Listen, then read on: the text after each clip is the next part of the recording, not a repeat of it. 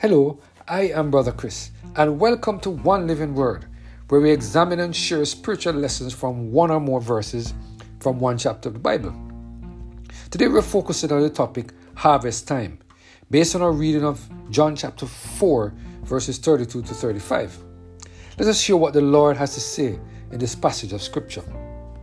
But he said unto them, I have meat to eat that ye know not of.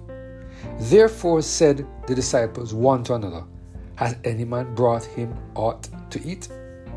Jesus said unto them, My meat is to do the will of him that sent me, and to finish his work. Say ye not, There are yet four months, and then cometh harvest. Behold, I say unto you, Lift up your eyes and look on the field, for they are white already to harvest. When Jesus came to this earth, he had one single mission to accomplish. 4,000 years before Jesus came to this earth as a baby, he made the following promise to mankind. This is the first and most important promise that God made to humanity after the fall of Adam and Eve. This promise is found in Genesis 3 and verse 15. The word of the Lord said, and I will put enmity between thee and the woman, and between thy seed and her seed. It shall bruise thy head, and thou shalt bruise his heel. In this promise, God told Adam, Eve, and all their descendants that he would one day come to this earth as a human being to pay the wages for our sins. It is this promise that drove Jesus to do or to engage with human beings with the purpose of helping them to understand the importance of the plan of redemption. Since Jesus knew that he had a finite time on this earth, he decided to train 12 men to take over from him after his ascension. For 3.5 years or three and a half years, Jesus took them with him all over the place so that they could see his work at hand and get a glimpse of the plan of redemption. Instead of focusing their attention on getting a grasp of the mission that Jesus wanted them to be to be on after his ascension, they were focusing their attention on jostling for what they considered as the greatest position in the kingdom of God. You see, although these men walked with Jesus and saw all sorts of miracles being performed by him, they were caught up with trying to make sure that they had a prominent position in the kingdom of God that they thought Jesus would set up on the earth in the near future. It is against this background that we should view the question that they asked Jesus in John chapter 4, verse 31. In the meanwhile, his disciple prayed him, saying, Master, eat. Yes, you see, my friend, the disciples left Jesus and went into the town to buy food. While they were away, Jesus started a conversation with a Samaritan woman. During the conversation with this woman, Jesus offered to her the gift of eternal life through his reference to the giving of living water. When the disciples returned and saw Jesus talking with the Samaritan woman, they were aghast. They couldn't understand why their master would stoop so low to have a conversation with a Samaritan woman. After all, the Samaritans were referred to as dogs by the Jews, and they couldn't understand how the next king of the Jews could be talking with a dog. However, they said nothing to Jesus.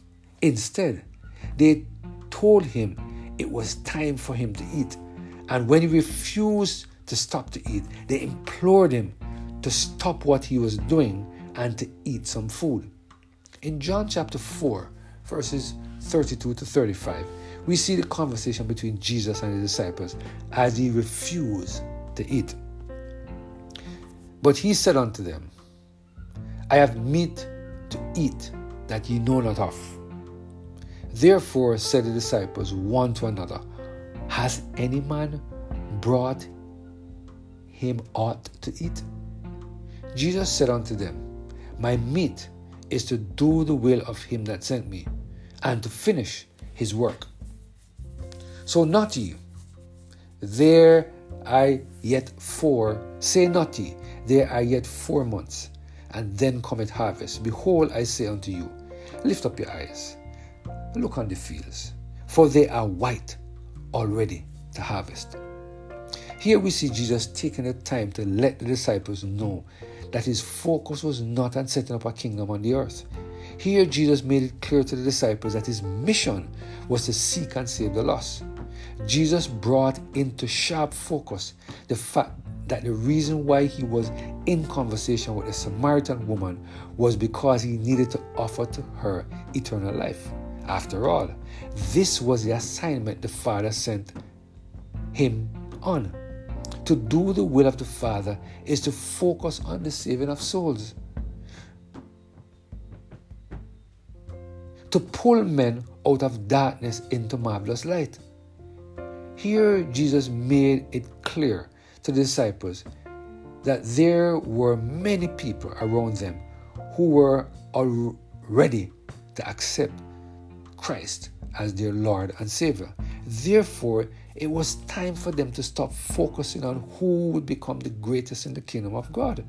Instead, they should focus their attention on reaping the harvest of souls. The harvest was indeed ripe. Do you know that this is the same message that God has given to us today? So many of us Christians are focusing our attention on so many other things that don't carry the same weight or importance as the spreading of the everlasting gospel. Today, God is reminding us that we need to focus our attention on reaping the harvest that is now ripe. It is my prayer that we will continue to surrender every single year of our lives to the total control of the Holy Spirit so that God can help us to aggressively participate in the reaping of the harvest of soul, which at the moment is very ripe. Let us pray. Heavenly Father, we thank you this morning for reminding us that the harvest is ripe, that our focus should be on the reaping, the sowing, making sure that harvest that is ripe, that there are enough laborers to reap. Help us, Lord, in our walk with you, that we will shift our focus from everything else and shift it onto winning souls for you, we pray. Through Jesus Christ, our Lord. Amen. Have a blessed and Holy Spirit filled day.